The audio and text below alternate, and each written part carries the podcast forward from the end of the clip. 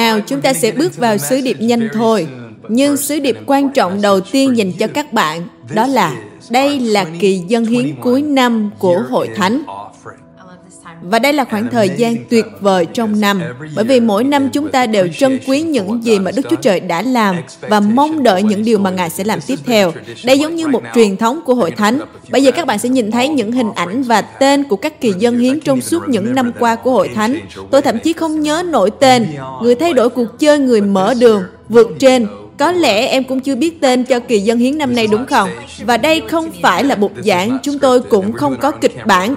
Chúng tôi chỉ quay video thôi. Tôi rất xin lỗi, nhưng năm nay Chúa dẫn tôi đến với từ tốt hơn. Hãy cùng nói tốt hơn. Hãy bình luận. Chúng ta không có ý nói là mình sẽ tốt hơn một người nào đó. Chúng cũng không nhất thiết với ý là mình sẽ không bao giờ thỏa lòng. Tốt hơn ở đây giống như trong AG đoạn 2 câu 9 chép rằng vinh quang của nhà này là những gì mà Chúa đang làm hiện tại sẽ lớn hơn vinh quang của nhà trước. Chúng ta tin Đức Chúa Trời luôn làm những việc lớn lao và chúng ta cần phải nhìn thấy điều đó. Tôi muốn cảm ơn trước vì sự dân hiến của các bạn, những người đã hỗ trợ cho chức vụ này. Các bạn là lý do chúng tôi trao giảng phúc âm. Các bạn là lý do mà chúng tôi nghe được hàng ngàn lời chứng trong chức vụ này. Và đối với những người bắt đầu dân hiến, dù là người dân hiến một lần trong kỳ cuối năm để giúp chúng tôi trong việc mở rộng, hay là các bạn dân hiến thường xuyên thông qua việc đặt Chúa trước nhất bằng việc dân phần 10, hay là của dân để để bạn nói rằng con cảm tạ Chúa và tin cậy Ngài cho những điều tốt hơn trong đức tin. Chúng tôi muốn cảm ơn bạn và chúng tôi sẽ đứng cùng bạn khi chúng ta bắt đầu kỳ dân hiến từ đây đến cuối năm gọi là tốt hơn. Vâng, cảm ơn rất nhiều vì mỗi lần bạn dân hiến, nó giúp chúng tôi mở rộng phúc âm đến thế giới và hơn thế nữa. Chúng tôi cảm ơn vì sự đồng công của các bạn. Nó sẽ là một thời kỳ tuyệt vời. Tôi không thể chờ đợi để nghe thêm về từ tốt hơn. Nó sẽ tốt hơn. Tốt hơn những gì bạn cầu xin và suy tưởng Ephesos đoạn 3 câu 20. Chúng tôi tin cậy Chúa cho các bạn. Ồ, oh, tôi không nói với các bạn đâu, nhưng tôi thực sự đang ở tại Hội Thánh Elevation ngay lúc này. Tôi không thể nói với các bạn hội thánh này có ý nghĩa với tôi nhiều như thế nào trong suốt 10 năm qua khi tôi làm mục sư ở bang Maryland. Các bạn có thể ngồi trong hai giây, nhưng chúng ta sắp hô vang cho mục sư của các bạn nên các bạn cứ đứng nhé. Trong năm đầu tiên tôi là mục sư, tôi có được 500 đô cho kỳ nghỉ của mình. Đó là tiền tôi có được sau một năm làm việc. Tôi gần như muốn từ bỏ. Tôi nói, hãy cho tôi ra khỏi chỗ này. Và rồi tôi dùng 500 đô để mua vé máy bay đến Charlotte. Thuê một chiếc xe hơi Camaro. Đó là ưu tiên của tôi. Ở khách sạn giá rẻ nhưng đi xe hơi đẹp. Rồi tôi lái xe đến tri hội Blackney và tôi không biết rõ hội thánh Elevation ra sao, nên tôi chỉ đến sớm hơn giờ nhóm 5 phút và các bạn biết đấy, tôi không thể vào trong hội thánh được. Thế là trong suốt nhóm đầu tiên, tôi ngồi ở bãi đậu xe và chờ để vào nhóm suốt thứ hai và rồi tôi đã khóc nức nở trong sự hiện diện của Chúa tại đây. Nơi này đã giữ tôi tiếp tục ở trong chức vụ của mình.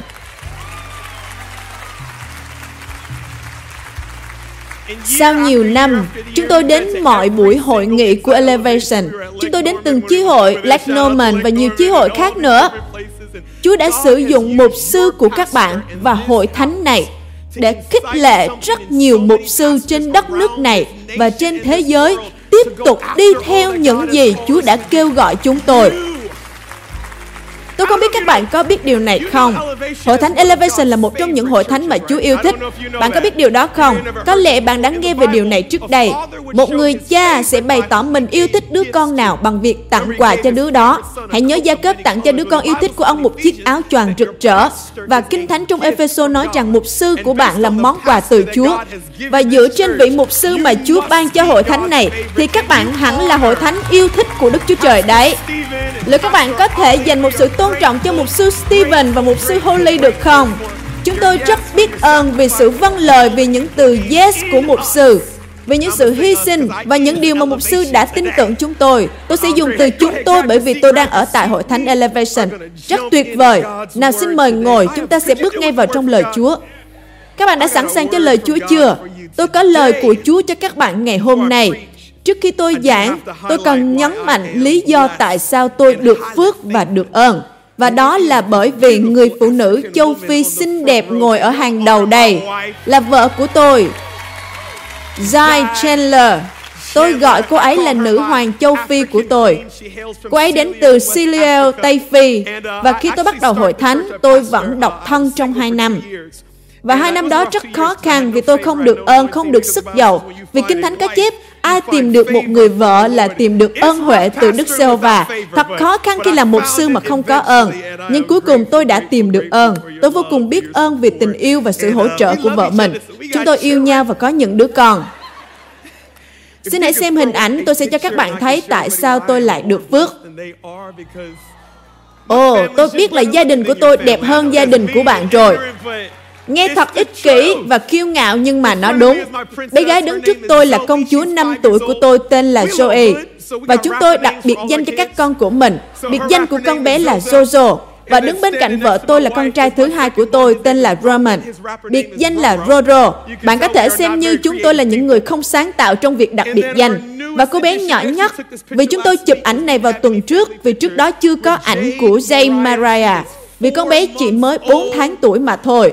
Con bé như một thiên sứ, nhưng lại hành động như một thiên sứ sang ngã vào khoảng 3 giờ sáng. Con bé cứ thức vào giờ đó và la lối các thứ. Chúng tôi vô cùng hạnh phúc vì chúng tôi đã để chúng lại nhà ở thành phố Baltimore. Nên chúng tôi đã có một giấc ngủ cực kỳ ngon vào tối qua, cho nên hãy thứ lỗi nếu tôi có quá khỏe và giảng suốt 4 tiếng nhé. Ồ, có hai người vừa chạy ra khỏi cửa kìa. Nào, hãy mở Kinh Thánh ở trong gian đoạn 20, câu 19. Gian đoạn 20, câu 19. Có vài thành viên trong hội thánh của tôi có mặt ở đây và đang xem online nữa. Rất biết ơn vì các bạn. Giang đoạn 20 câu 19. Nếu các bạn đã sẵn sàng, hãy nói Yup. Ồ, các bạn đã sẵn sàng rồi à? Kinh Thánh chép Chiều tối hôm đó là ngày thứ nhất trong tuần, có nghĩa là Chủ nhật. Các cửa nơi các môn đồ ở đều đóng Hãy nói cửa đóng. Cửa nơi các môn đồ ở đều đóng vì sợ người Do Thái. Đức Chúa Giêsu đến đứng giữa họ và nói rằng, hãy cùng đọc câu này với tôi. Bình an cho các con. Có những người, đây chính là sứ điệp dành cho các bạn ngày hôm nay. Dù bạn thấy mình đang bị giam giữ tại một nơi nào đó, thì Chúa Giêsu sẽ bước vào nơi đó và hà hơi sự bình an siêu nhiên của Ngài vào trong cuộc đời của các bạn. Ngài nói bình an cho các con và khi Ngài nói xong, Ngài cho họ xem tay và hông Ngài. Khi thấy Chúa các môn đồ mừng rỡ vô cùng, Ngài lại nói với họ, thật tuyệt vời. Khi Ngài nói điều này hai lần với họ, Ngài nói, bình an cho các con. Như cha đã xa ta thể nào, ta cũng xa các con thể ấy. Nói xong, Ngài hà hơi trên họ. Có thể bạn sẽ thấy tôi hơi bất lịch sự và không có văn hóa, nhưng mà tôi tò mò. Không biết hơi thở của Chúa Giêsu sẽ có mùi như thế nào. Ý tôi là bạn thử nghĩ xem, bạn không thể là vua của muôn vua chúa các chúa mà lại bị hôi miệng. Ý tôi thì chắc hẳn nó phải là mùi thơm bạc hà thanh mát nhất. Và rồi Ngài hà hơi trên họ và nói, hãy nhận lãnh Đức Thánh Linh. Nào hãy cầu nguyện, Cha ơi, chúng con vô cùng biết ơn và cảm tạ Ngài vì giây phút thánh này, vì sự đụng chạm giữa thiên đàng và đất.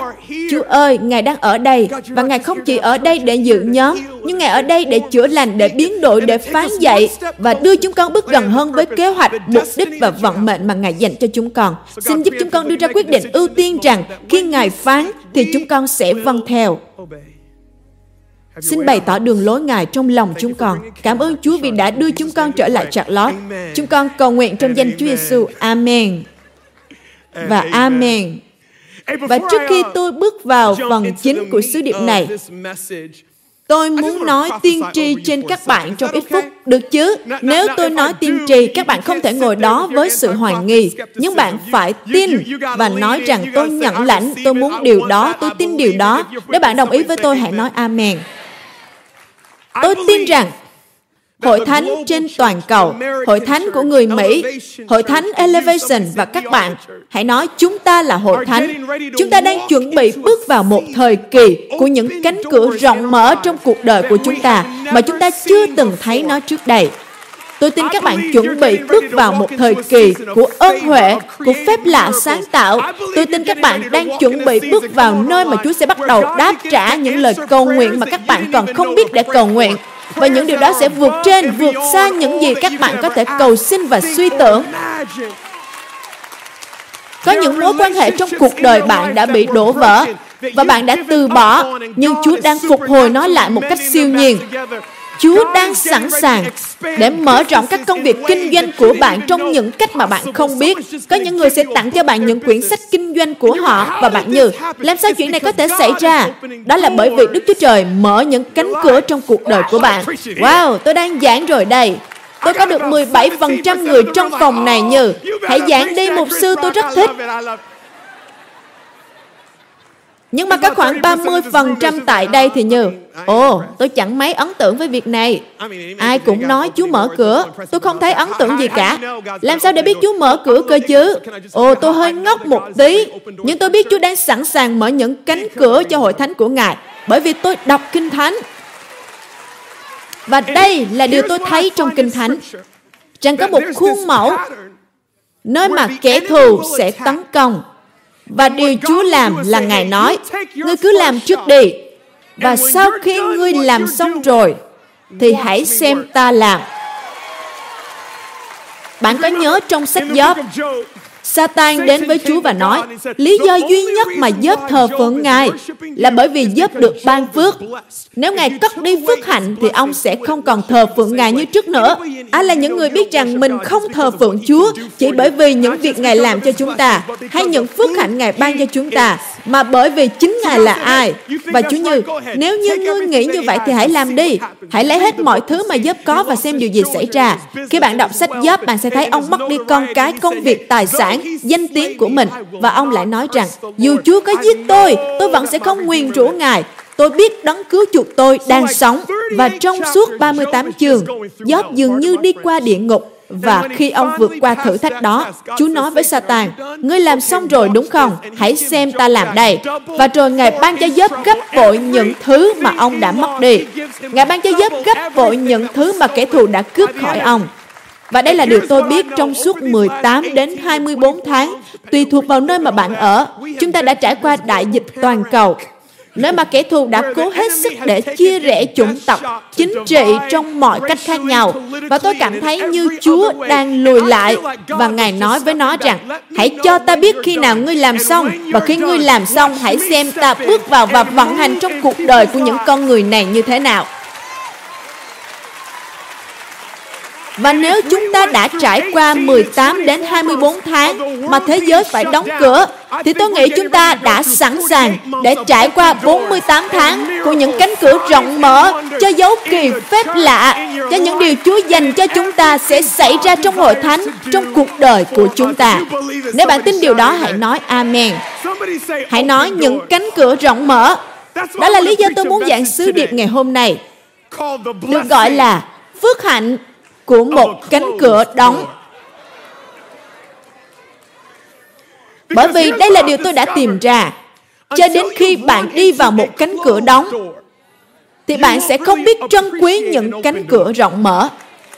Nếu tất cả những gì bạn trải nghiệm chỉ là ơn lành, những cánh cửa mở rộng, những sự thăng tiến, thì bạn sẽ bắt đầu xem nhẹ nó và bạn sẽ bắt đầu xem nó như chuyện tình cờ xảy ra, chứ không phải là ơn huệ mà Chúa ban cho cuộc đời của bạn.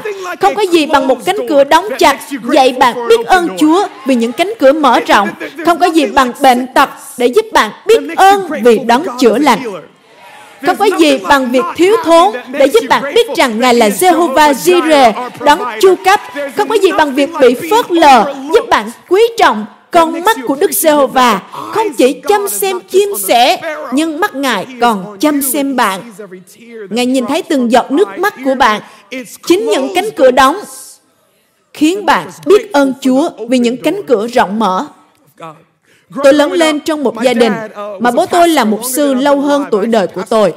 Thực ra tôi đang chăm sóc hội thánh mà ông đã thành lập năm 1997 và bên cạnh đó, Ông cũng sở hữu một công việc kinh doanh. Ông có một công ty chuyển phát nhanh y tế. Ông có các tài xế trên khắp tiểu bang Maryland và họ sẽ nhận các mẫu vật từ phòng khám rồi đem đến phòng thí nghiệm, mẫu máu, mẫu tủy và có các mẫu thử đau đớn khác.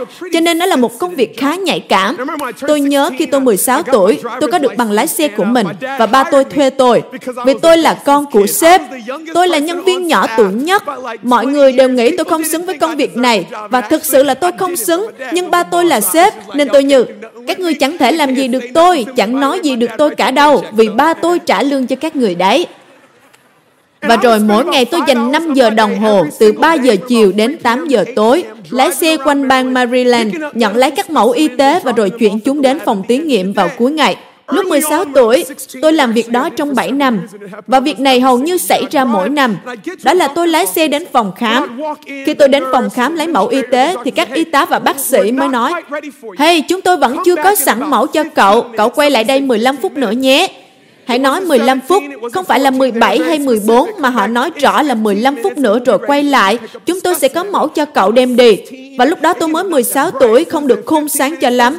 Tôi nói, 15 phút ư, được thôi, có vẻ như có đủ thời gian để đi đến trung tâm thương mại, ăn món bít tết phô mai, rồi đi đến tiệm game chơi được 3 trận game nữa đấy. Thế là tôi đi ăn bít tết rồi đi chơi game. Điều tiếp theo tôi nhớ, đó là ba của tôi gọi điện cho tôi và nói, Hey Stephen, bà đang ở phòng thí nghiệm chờ con đem vật mẫu đây. Khi nào con đến? Và tôi như, ô, oh, con cần một phòng khám chưa lấy mẫu, con sẽ đến đó lấy mẫu ngay đây. Rồi tôi cúp điện thoại, ra khỏi phòng game, chạy qua trung tâm thương mại, lên xe, chạy nhanh đến phòng khám của bác sĩ. Và có lẽ đã là hai tiếng sau. Khi tôi đến nơi, thì phòng khám đã đóng cửa. Không phải kiểu đóng cửa, nhưng còn có người quét dọn bên trong, mà là đã đóng khóa cửa, tắt đèn. Bạn không thể vào được nữa. Tôi nhớ khi tôi gọi lại cho ba của tôi, Hey ba ơi, phòng khám đóng cửa rồi. Họ khóa cửa, tắt đèn hết rồi. Mai con sẽ quay lại lấy nhé.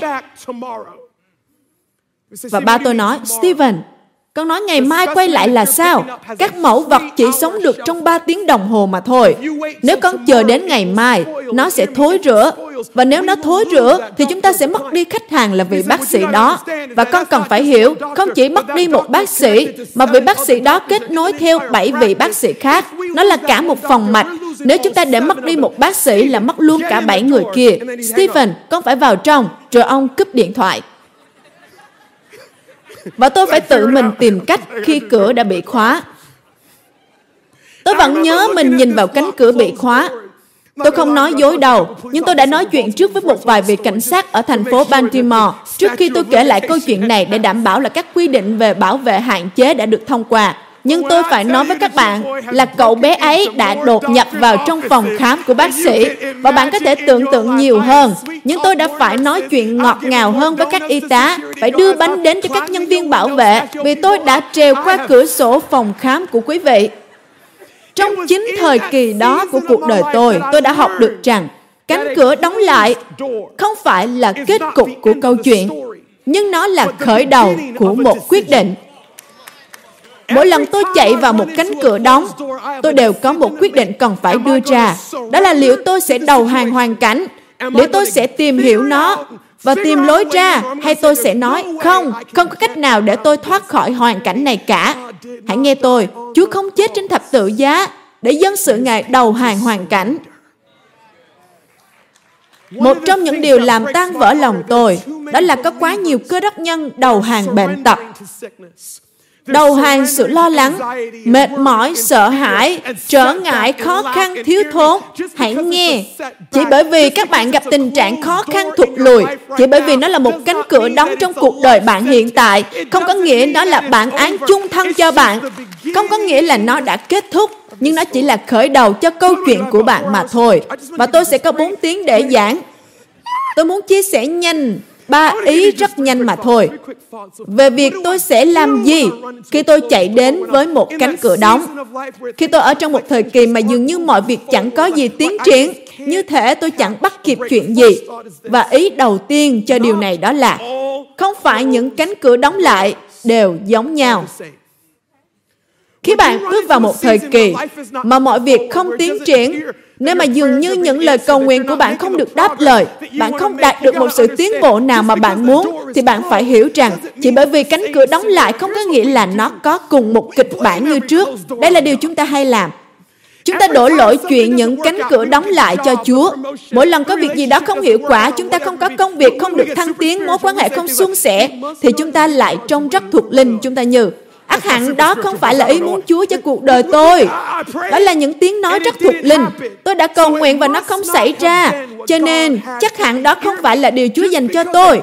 Hãy nghe, chỉ bởi vì cánh cửa đóng lại không có nghĩa là Chúa chính là đấng đã đóng nó.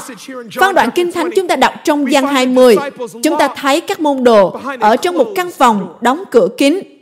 Kinh Thánh chép, họ đang vô cùng sợ hãi, họ bị mất tinh thần, sợ hãi vì nghĩ rằng những người kia vừa mới giết Chúa Giêsu. Và mọi người đều biết họ đi theo Chúa Giêsu, cho nên họ nghĩ rằng nếu những người kia đã giết Chúa Giêsu, thì họ sẽ tìm đến chúng ta tiếp theo. Đây là một điều đẹp đẽ về cơ đốc nhân. Tôi có rất nhiều điều đẹp đẽ về cơ đốc nhân. Và tôi thấy mình cũng giống như bạn. Đó là chúng ta đọc kinh thánh như những cơ đốc nhân. Chứ tôi nên đọc Kinh Thánh như thế nào nữa đây mục sư? Như một con người chứ sao? Ý tôi muốn nói ở đây, đó là chúng ta hay đọc Kinh Thánh với tâm trạng biết trước câu chuyện sẽ xảy ra như thế nào. Và khi chúng ta thấy họ ở trong một căn phòng đóng cửa, chúng ta nói như, Ồ, những con người vô dụng này đi ra ngoài đi. Ngài đã sống lại vào ngày thứ ba rồi. Ngài sẽ đi xuyên qua tường và cho các ông thấy dấu đinh trên tay Ngài. Các ông không biết sao? Khi chúng ta đọc Kinh Thánh, chúng ta biết kết thúc của câu chuyện, nhưng bạn phải đặt mình vào vị trí của họ. Họ không có Kinh Thánh để đọc, mà họ là phần Kinh Thánh mà bạn đọc. Điều mà họ biết lúc đó là đấng mà họ đã từ bỏ mọi thứ để đi theo đã bị giết trước mắt họ như một tội phạm. Bạn thấy những người nam, người nữ này, họ bỏ công việc của gia đình, Họ nói với ba mẹ của họ rằng, tôi không muốn thừa kế sản nghiệp mà ba mẹ đã dành cả đời để xây dựng, nhưng tôi sẽ đi theo con trai của người thợ mộc này. Bởi vì tôi nghe nói rằng Ngài ấy nắm giữ chìa khóa của sự sống trong tay. Họ bỏ lại mọi thứ và theo Ngài suốt ba năm. Ngài nói rằng Ngài là vua muôn vua chúa các chúa. Và rồi Ngài bị treo trên thập tự giá. Ngài gục đầu và Ngài chết. Rồi cả thành ăn mừng. Những lúc này, các môn đồ ở trong một căn phòng đóng cửa kín sau một bi kịch thảm nhất cuộc đời của họ và nghĩ rằng nếu những người kia đã vừa giết Chúa Giêsu thì họ sẽ đến tìm chúng ta tiếp theo. Đây là giây phút mà đức tin họ thấp bé nhất. Nhân tiện thì có ai biết ơn rằng những lỗi lầm sai phạm của bạn không bị ghi chép lại ở trong Kinh Thánh để cả hàng triệu người đọc hay không? Có ai biết ơn vì cái ngày mà bạn phá rối thì chỉ có bạn và ba người cùng phòng biết thôi chứ không có ai biết nữa cả. Đây là giây phút tệ hại nhất trong cuộc đời của họ. Và đây là điều họ quyết định làm dựa trên bi kịch đau thương đó. Đó là họ bước đến một căn phòng. Họ mở cửa. Bước vào. Và họ đóng cửa lại. Cánh cửa này bị đóng không phải là vì Chúa đóng nó, mà là vì sự sợ hãi đã đóng nó lại. Một trong những điều mà tôi khám phá ra đó là có rất nhiều người ở đằng sau cánh cửa bị đóng. Không phải vì Chúa đóng nó, nhưng bởi vì đó là sự phản ứng, phản hồi của họ với những sự lạm dụng mà họ đã chịu từ bé. Là sự phản ứng của họ từ cuộc ly hôn 10 năm trước. Đó là phản ứng của họ khi mất đi căn nhà mà họ đã phải vay mượn từ bốn người thân trong gia đình để mua. Đó là phản ứng khi công việc kinh doanh mà họ mất 10 năm xây dựng bị đóng cửa. Chúng ta không làm điều đó một cách có ý thức. Nó như một tiềm thức, một cơ chế phòng vệ. Nếu mà chúng ta vẫn bước ra khỏi nhà của mình, nhưng mà lòng của chúng ta thì lại đóng. Và dựa trên cái ngày tệ hại nhất trong cuộc đời chúng ta, chúng ta lập một lời thề hứa rằng tôi sẽ không bao giờ tin vào con người nữa. Tôi sẽ không để ai quá thân cận với tôi, để rồi họ lại làm tan vỡ lòng tôi một lần nữa. Tôi sẽ không bao giờ mạo hiểm như thế nữa. Hãy nghĩ xem, chúng ta trông rất tốt tại hội thánh. Chúng ta mặc quần áo hội thánh, mang một khuôn mặt rất hội thánh, rồi bước vào hội thánh và hát thờ phượng Chúa. Ồ, tôi hát có đúng tông không? Nhưng sự thật đó là chúng ta lại rất xa cách. Chúng ta bước vào hội thánh với một vẻ mặt rất hội thánh. Hey, anh thế nào? Ồ, tôi rất được phước khi bị áp lực. Ồ, những chiếc túi mua sắm trong mắt của bạn nói rằng bạn đang rất áp lực đấy. Hey, anh thế nào? Ồ, Chúa tốt lành mọi lúc mọi nơi. Chúa luôn tốt lành, tôi biết. Nhưng còn anh thì thế nào? Và chúng ta luôn tỏ vẻ ở bên ngoài rằng cuộc đời rất tuyệt vời. Nhưng thật ra cuộc đời của bạn đã dừng lại vào thảm kịch từ 8 năm trước. Rồi chúng ta đóng chặt tấm lòng của mình. Nhưng đây là điều Chúa nói trong lời của Ngài. Ở trong văn 3 đoạn 1 câu 2. Thưa anh em quý mến, Tôi cầu nguyện cho anh được thịnh vượng. Hãy nói thịnh vượng. Tôi cầu nguyện cho anh được thịnh vượng mọi mặt, được khỏe mạnh phần xác, cũng như được thịnh vượng trong tâm hồn. Tâm hồn của bạn là gì? Tâm hồn của bạn là tâm trí của bạn, ý muốn, cảm xúc, tấm lòng của bạn. Từ thịnh vượng, không phải kiểu thịnh vượng mà bạn nghĩ. Ồ, tôi rất thích thịnh vượng. Chúng ta chuẩn bị có một chiếc Bentley rồi đây. Thịnh vượng không có nghĩa là BMW hay Bentley. Không, không phải thế. Nhưng từ thịnh vượng ở đây trong nguyên ngữ gốc có nghĩa là tiến về phía trước. Đó là ý nghĩa của nó. Lời cầu nguyện của tôi đó là anh sẽ tiến về phía trước trong mọi mặt của đời sống. Điều đó có nghĩa là gì? Có nghĩa là hôn nhân của bạn năm nay sẽ tốt hơn năm trước. Tài chính của bạn sẽ tốt hơn năm trước. Có nghĩa là đức tin của bạn sẽ mạnh hơn năm trước. Và chúng ta đều đang mong Chúa đưa chúng ta tiến về phía trước. Nhưng Chúa nói, con không di chuyển về phía trước dựa theo ý muốn của ta. Nhưng con có tiến về phía trước hay không? Là dựa trên sự khỏe mạnh ở trong tấm lòng của chính con. Còn chúng ta thì cứ đổ lỗi cho Chúa. Chúa ơi, con không thể bứt phá được. Xung quanh toàn là những cánh cửa đóng. Và Chúa nói, bên ngoài toàn những cánh cửa đóng là bởi vì có những cánh cửa đóng bên trong chính lòng của con. Và cho đến khi con quyết định rằng con sẽ không bị nhốt ở bên trong. Tôi biết việc này hơi khó. Cuối cùng chúng ta sẽ cười, dù bây giờ có hơi khó khăn. Ngài nói, cho đến khi con quyết định mở khóa những điều ở bên trong, thì mọi thứ ở bên ngoài kia vẫn sẽ đóng. Và chúng ta thì cứ than phiền, tại sao tôi không tìm được một người bạn thật sự? Có ai thực lòng với tôi mà không lợi dụng tôi không? Và Đức Thánh Linh nói, có lẽ đó là bởi vì con không để ai đến gần con cả. Bởi vì con đã có một ổ khóa trong tấm lòng của mình. Con đã quyết định không để ai đến gần mình. Nếu bạn không để ai đến gần để tổn thương bạn, thì cũng không một ai có thể đến đủ gần để chúc phước cho bạn. Và lúc này các môn đồ đang khóa cửa ở trong một căn phòng. Và tôi tự hỏi, các ông đang nghĩ gì vậy? Đây là điều tôi phát hiện ra. Phản ứng của tôi với sự sợ hãi và đau thương không phải là một quá trình suy nghĩ lâu dài, mà là một phản ứng tức thì. Các môn đồ định làm gì vào ngày mai? Các ông sẽ đóng cửa ở trong phòng suốt 30 năm tới sao? Kế hoạch là gì vậy? Và lúc này, họ khóa cửa ở trong phòng. Và Kinh Thánh chép, Chúa Giêsu bước xuyên qua bức tường và Ngài nói, bình an cho các con. Điều này nói với tôi rằng, không quan trọng tôi đã trải qua điều gì, không quan trọng tôi đã nhốt mình ở đầu, không quan trọng tôi đã từ bỏ cuộc sống này nhiều như thế nào. Những người như thế, các bạn đang không có khải tượng, không có ước mơ gì cho tương lai của mình. Hãy nghe tôi, có một Đức Chúa Trời rất yêu bạn và Ngài không cần bạn phải mở cửa cho Ngài. Nhưng Ngài sẽ bước xuyên qua những bức tường trong lòng bạn và hà hơi trên bạn. Ngài nói rằng, bình an cho các con. Khi tôi đọc phân đoạn này, tôi như, Chúa Giêsu, sao Ngài làm quá vậy? Có cửa mà. Sao Ngài phải đi xuyên tường làm gì vậy? Sao Ngài không đi qua cửa như một người bình thường đi? Và khi tôi đọc Kinh Thánh, tôi cảm nhận Đức Thánh Linh phán với tôi, Stephen, sao con không biết là ta đã không thử đi qua cửa chứ? Kinh Thánh chép ta đi xuyên qua tường, chứ đâu nói đó là sự lựa chọn đầu tiên của ta. Có thể ta đã thử đi qua cửa, nhưng cửa đã đóng và ta phải đi thử vào bằng cách khác. Bao nhiêu người yêu thích Kinh Thánh nào? Và rồi tôi đã nhận được điều này. Chúa Thánh Linh đã mang nó đến cho tôi. Khải huyền đoạn 3 câu 20 chép. Này, ta đứng ngoài cửa mà gõ không ngớt. Hãy nghe tôi. Chúa Giêsu gõ cửa nhà bạn như thế đấy, như một người giao hàng đang bực bội, muốn giao được hàng, mà không hề đọc ghi chú ở trước cửa. Hãy để bữa ăn ở ngoài cửa, tôi sẽ không mở cửa đâu. Nhưng Kinh Thánh chép Ngài liên tục gõ cửa.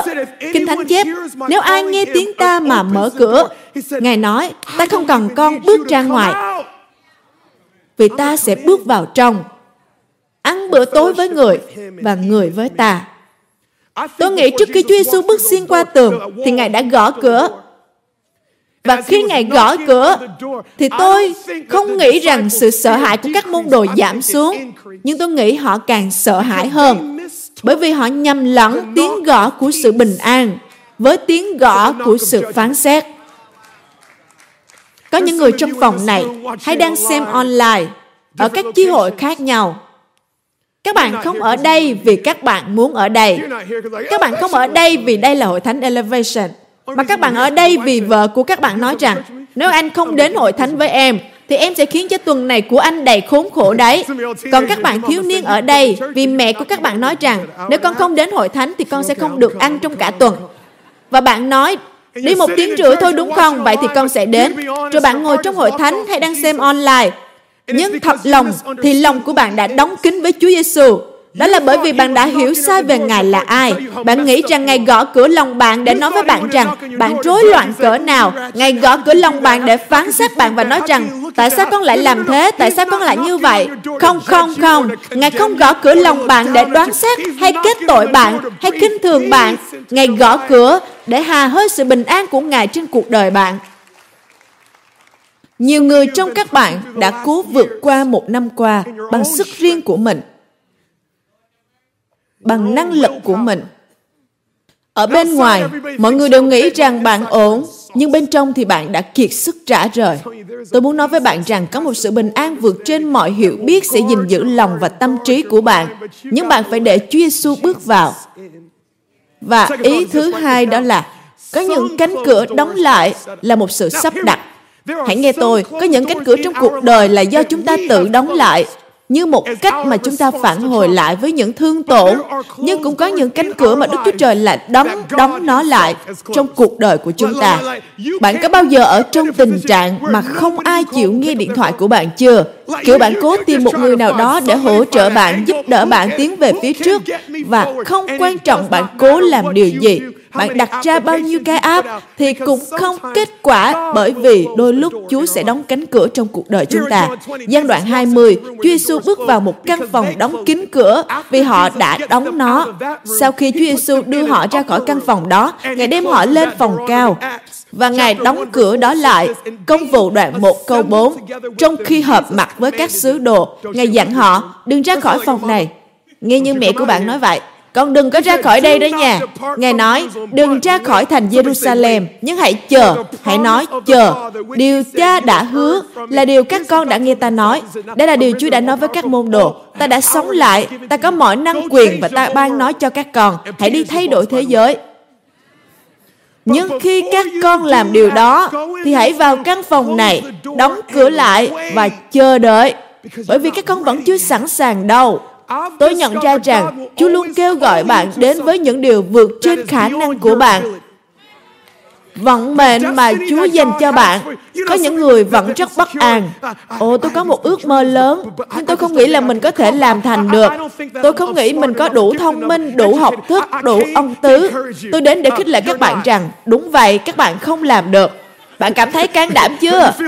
Bạn không đủ thông minh, không đủ học thức. Đó là lý do tại sao nó là ước mơ của Chúa.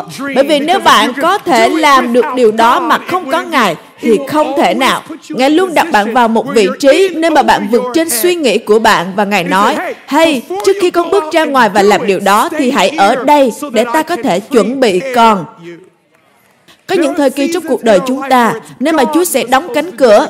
Nếu Chúa đã đóng cánh cửa trong cuộc đời bạn, thì một là bạn vẫn chưa sẵn sàng cho sự đột phá của bạn, hoặc là sự đột phá của bạn vẫn chưa sẵn sàng cho bạn. Tôi đã lớn lên và trưởng thành. nhưng tôi vẫn là một Stephen như cũ.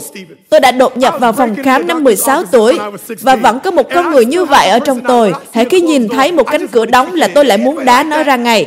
Có ai giống như vậy không? Khi bạn gọi điện thoại cho dịch vụ khách hàng và họ nói là họ không giúp gì được cho bạn thì bạn sẽ nhường. Vậy thì để tôi nói chuyện với sếp của các anh đi.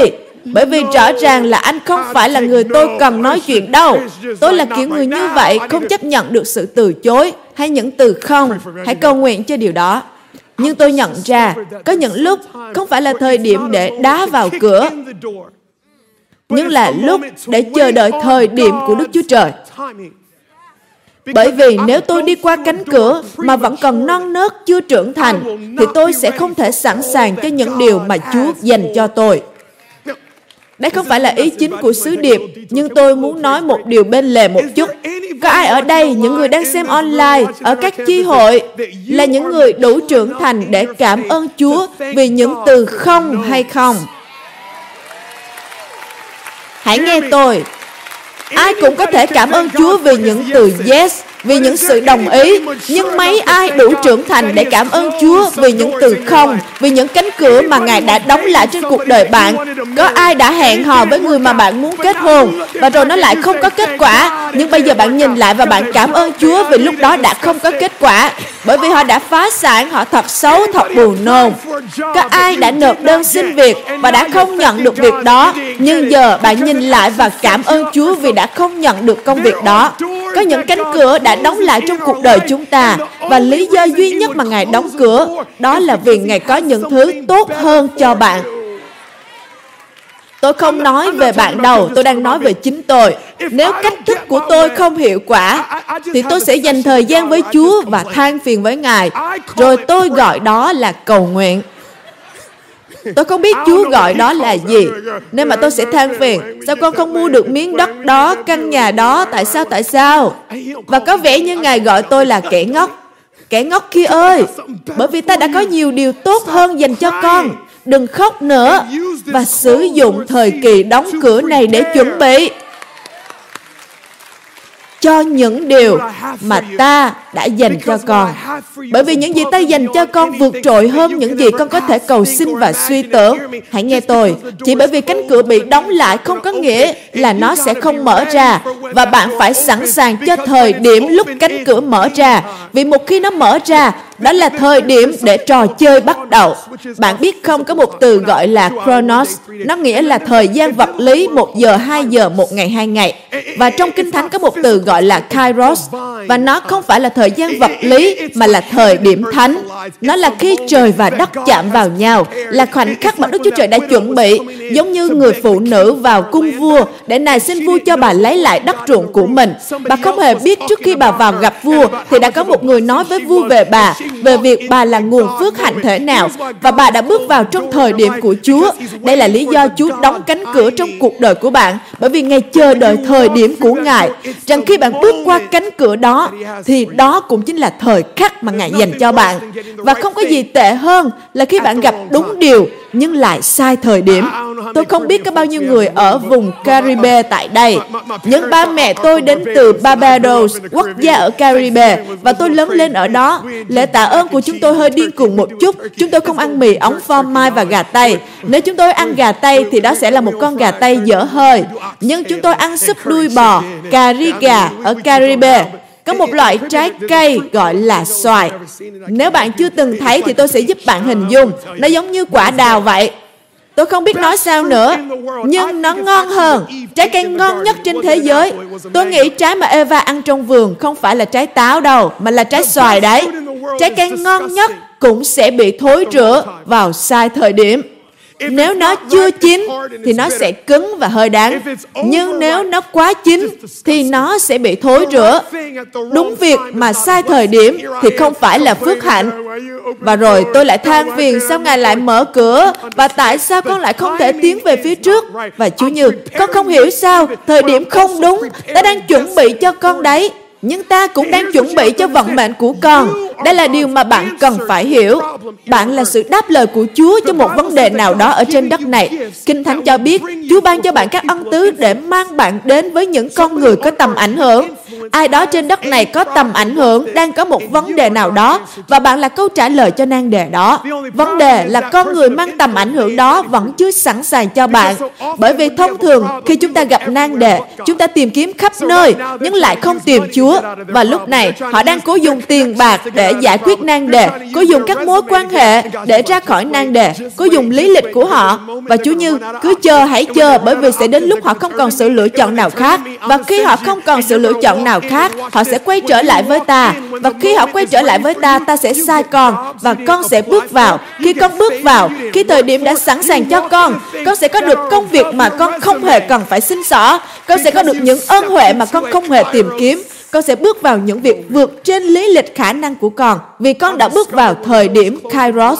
Tôi nhận ra khi cánh cửa đóng lại trong cuộc đời tôi, đó không phải là thời điểm để tôi ngồi đó và xoay ngón tay cái. Vân vân, đi hay không, tôi không có sự lựa chọn nào cả. Nhưng đó là lúc để chuẩn bị cho thời điểm cánh cửa mở ra.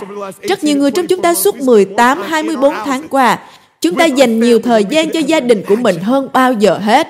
Và đây là nan đề của chúng ta. Chúng ta than phiền vì chúng ta không thể đi lại di chuyển được hay chúng ta sẽ chuẩn bị cho thời điểm thế giới mở cửa lại. Chúa ơi, con sẽ không ở nguyên một chỗ mà con đã ở khi cánh cửa đóng, nhưng con sẽ tiến xa hơn và sẵn sàng cho những gì Ngài đã dành cho con. Matthew đoạn 6 câu 6 chép, nhưng khi các con cầu nguyện, Tôi thật sự thích cách Chúa cho là chúng ta cầu nguyện. Nghe như, ý ta là con yêu ta, và con luôn nói chuyện với những người mà con yêu, nên ta cho là chúng ta chắc chắn sẽ nói chuyện với nhau. Ngài nói, nhưng khi con cầu nguyện, hãy vào phòng riêng và đóng cửa lại. Khi con đóng cửa lại, hãy cầu nguyện với cha của con, đấng hiện diện ở trong nơi kín đáo, và cha của con, đấng thấy trong nơi kín đáo sẽ ban thưởng cho con. Đó là điều Chúa nói. Ngài nói những gì xảy ra đằng sau cánh cửa đóng kín, thì thế giới sẽ thấy trong một khoảnh khắc nào đó. Và đây là sai lầm của tôi. Bạn biết đấy, cơ hội không đến, cửa cũng sẽ không chịu mở. Tôi sẽ vào phòng cầu nguyện và kêu gào với Chúa, nhưng tôi lại không chịu đóng kín cửa. Hãy cầu nguyện với tôi. Chúa ơi, con cầu nguyện cho sự đột phá.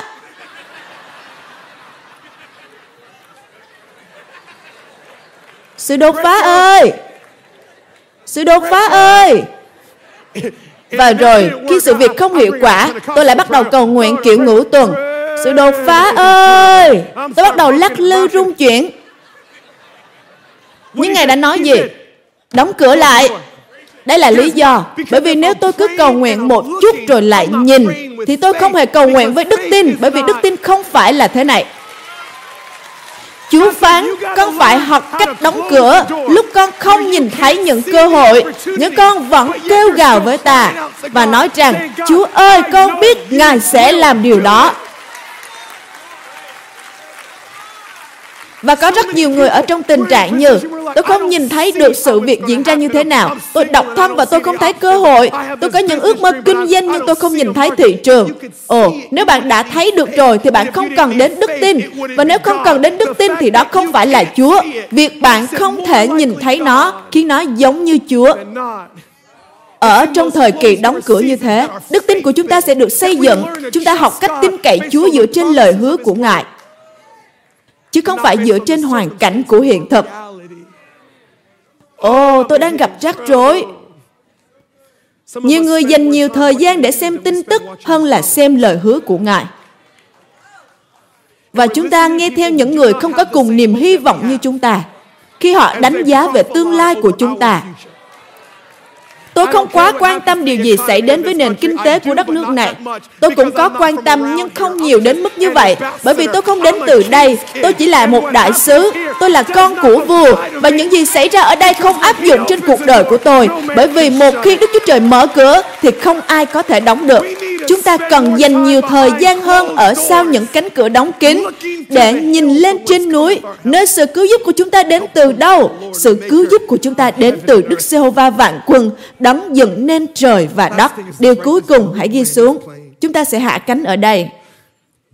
Bất kể bạn làm điều gì, thì đừng trở nên quá quen thân với những cánh cửa đóng. Có những cánh cửa mà chúng ta là người đóng nó lại. Vì đó là phản hồi của chúng ta với những sự sợ hãi, thất vọng, thương tổn và chúng ta cần để Chúa Giêsu bước vào. Có những cánh cửa trong cuộc đời chúng ta là do Chúa Giêsu đóng bởi vì thời điểm không đúng và đừng cố gõ cửa để đi vào, nhưng hãy dùng thời gian đó để chuẩn bị cho những điều Chúa dành cho bạn. Nhưng dù bạn làm gì cũng đừng trở nên quen thuộc với những cánh cửa đóng. Điều đó có nghĩa là gì? là đừng trở nên quen thuộc với sự mất mát hay thất bại. Có những người đang trải qua thời kỳ mà bạn mất đi người thân yêu, mất đi công việc, có thể bạn bị đánh gục. Hãy nghe, nó chỉ là một thời kỳ chứ không phải là bản án chung thần. Đừng xây dựng toàn bộ nhân cách của mình xoay quanh việc mất mát thất bại. Đừng đưa ra những quyết định trong cuộc sống xoay quanh việc mất mát. Nó chỉ là một thời kỳ chứ không phải là chung cuộc. Bởi vì có những cánh cửa đóng là kẻ thù và những cánh cửa đó Đức Chúa Trời sẽ đá văng. Tôi không có thời gian để đọc, nhưng bạn hãy đọc nó sau nhé. Công vụ đoạn 12, các môn đồ lại ở đằng sau một cánh cửa đóng khác. Chúa Giêsu đã thăng thiên, ngồi bên phải Đức Chúa Cha ở thiên đàng và hội thánh đang phát triển. Lúc đó chính quyền đang bắt giam Gia Cờ, em của Chúa Giêsu. Và khi họ thấy cộng đồng người tin Chúa đang phấn khởi, dù trong sự bắt bớ, thì họ đã chặt đầu Gia Cờ và khi họ thấy dân chúng thích điều đó, họ lại bắt giam Führer và họ dự định cũng làm như thế với Führer. Ồ, không phải là sứ điệp gì quan trọng, chỉ là một lời dẫn vào câu chuyện nhỏ. Nhưng các con của tôi học ở trường cơ đốc. Tôi không biết trân quý trường cơ đốc cho đến khi các con của tôi trở về nhà và kể lại các câu chuyện kinh thánh. Tôi nhận ra, ồ, chúng học được lời của Chúa. Nhưng lý do nào đó con trai 3 tuổi Roman của tôi chỉ nhớ đến những việc chặt đầu ở trong kinh thánh nó không biết gì về Môi-se hay Jonah. Tất cả những gì nó nhớ là Ba ơi, họ đã chặt đầu dân báp tít đó Và Pharaoh rất kiêu ngạo. Đó là tất cả những gì thằng bé học được. Quay lại với kinh thánh nào. Họ đã chặt đầu Gia Cơ Bỏ tù Phaedra và chuẩn bị thi hành án vào ngày tiếp theo. Khi họ bắt giam Phaedra Hội thánh vào trong một căn phòng Và bắt đầu cầu nguyện nào, đây không phải là kinh thánh, mà đây là ý riêng của Stephen tôi nhé, nên bạn có thể nghe hoặc để nó qua một bên. Chúng ta sẽ tìm hiểu thêm khi lên thiên đàng. Nhưng tôi đã nghĩ Gia Cơ bị chặt đầu vì hội thánh đã không cầu nguyện. Tôi nghĩ nếu hội thánh cầu nguyện khi Gia Cơ bị bắt giam thì đã khác. Bạn có thể tưởng tượng Gia Cơ giờ này đang ôm cái đầu của mình trên thiên đàng vậy như Thật sao các anh em?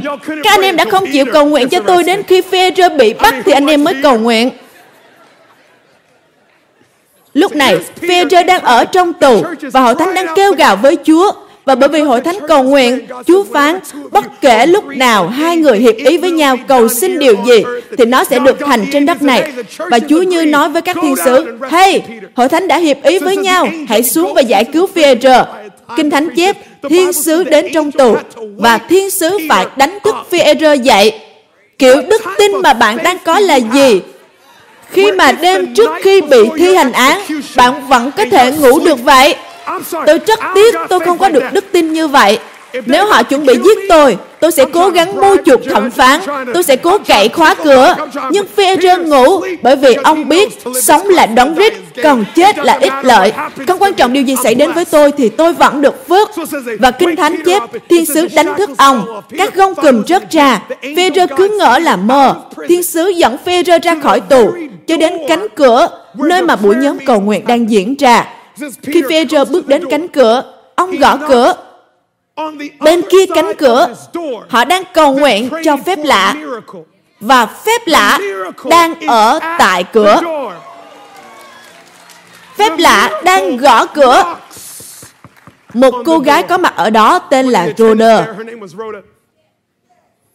Cô mở cửa. Ồ, đừng bỏ lỡ điều này nhé. Họ đang cầu nguyện cho Peter. Còn Peter đang đứng ở cửa. Cô gái này mở cửa Ôi chú ơi là Peter.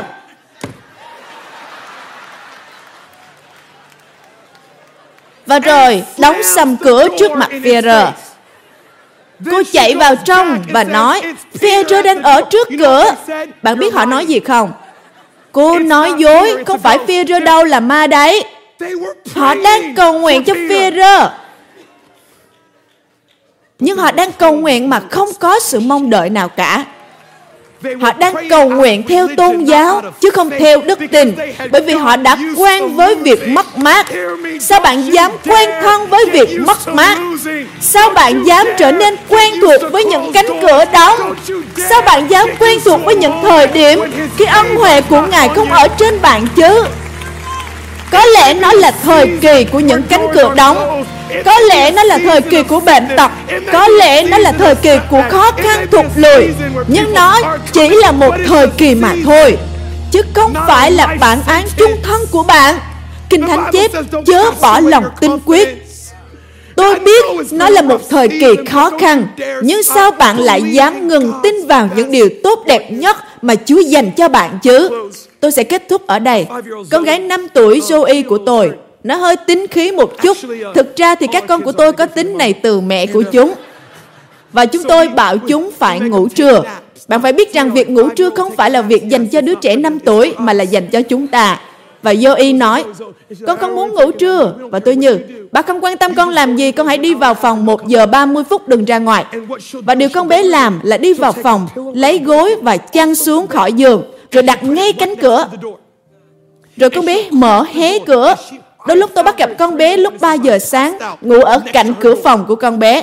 Và đối với tâm trí của một con bé 5 tuổi, nó nghĩ mình không biết khi nào ba mẹ mình sẽ mở cửa cho mình ra ngoài.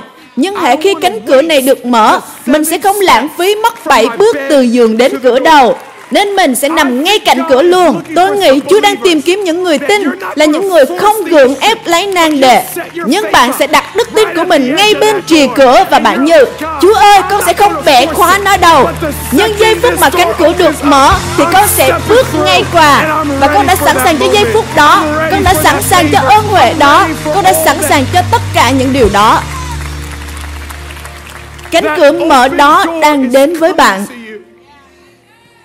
Và khi nó được mở ra, đừng kẹt lại trong sự ngủ quên, đừng kẹt lại trong sự nghi ngờ, đừng kẹt lại trong suy nghĩ rằng những ngày tốt đẹp nhất của bạn đã qua rồi. Nhưng hãy sống từ vị trí mà Chúa đặt để. Chúa ơi, con vẫn đang thở, có nghĩa là Ngài vẫn còn rất nhiều điều dành cho con hơn là những điều đã xảy ra. Tôi có thể cầu nguyện cho các bạn không? Cha ơi, chúng con biết ơn Ngài. Nếu mắt Chúa còn Chúa xem chim sẻ, thì Ngài còn quan tâm nhiều biết bao nhiêu đến những ao ước trong lòng chúng con. Cả những ước mơ trong lòng chúng con cũng là bởi Ngài đặt để ở đó. Và chỉ bởi vì chúng bị trì hoãn theo thời gian của chúng con, không có nghĩa là nó cũng ra khỏi lịch trình của Ngài. Chúa ơi, con cầu nguyện xin Ngài khuấy động đức tin của chúng con một lần nữa. Con cầu nguyện xin Ngài đặt để chúng con vào trong vị trí của sự mong đợi và biết rằng Ngài sắp mở một cánh cửa trên cuộc đời chúng con. Hãy nhắm mắt cúi đầu tại nơi bạn ở và cầu nguyện. Đức Thánh Linh ơi, Ngài đang nói gì với con vậy? Và hãy dành cho Chúa vài phút để đưa sứ điệp này đến với chính cá nhân của bạn. Nhiều người trong chúng ta không nhận ra lòng của chúng ta đang đóng vì sự sợ hãi vì những điều mà người khác nói về chúng ta vì những sự trở ngại thụt lùi hay thất bại chúa đang nói rằng Ta không đến để rủa xả con hay đoán xét con, nhưng ta đến để ban sự bình an cho cuộc đời của con. Có những người đang nghe tôi giảng, thật lòng thì bạn chưa từng mở lòng mình cho Chúa Giêsu trước đây. Có thể bạn giống tôi, lớn lên trong hội thánh, nhưng lại chưa bao giờ đầu phục trước Đức Chúa Trời của hội thánh. Có lẽ đây là lần đầu tiên bạn ở trong một bầu không khí như thế này. Nhưng nếu bạn nói rằng, Mục sư ơi, tôi không thể mở lòng cho Chúa Giêsu như Mục sư nói, nhưng tôi thật sự rất mệt mỏi kiệt sức và tôi cần sự bình an mà Mục sư đang nói. Nếu đó là bạn thì thời khắc này là dành cho bạn đấy. Tất cả những gì bạn cần là bước lên một bước về phía tôi và cùng cầu nguyện lời này với tôi. Nhưng xin tất cả mọi người ở khắp mọi nơi, trong mọi căn phòng, hãy cùng cầu nguyện để khích lệ cho những người đang đưa ra quyết định tuyệt vời nhất của cuộc đời họ. Hãy cầu nguyện, Chúa Giêsu ơi, cảm ơn vì đã nhìn thấy con và đã mong muốn chính con. Cảm ơn vì Ngài đã chết trên thập tự giá để rồi tất cả tội lỗi của con, tất cả lỗi lầm của con được xóa bồi. Hôm nay, con mở lòng mình cho Ngài con đầu phục Ngài. Xin Ngài làm chủ Làm Chúa cứu rỗi của con Và dùng con cho vinh quang của Ngài. Trong danh Chúa Giêsu. Amen, Amen và Amen. Nào hãy vui mừng vì từng người vừa được đưa ra quyết định tuyệt vời đó. Chúa ban phước cho các bạn.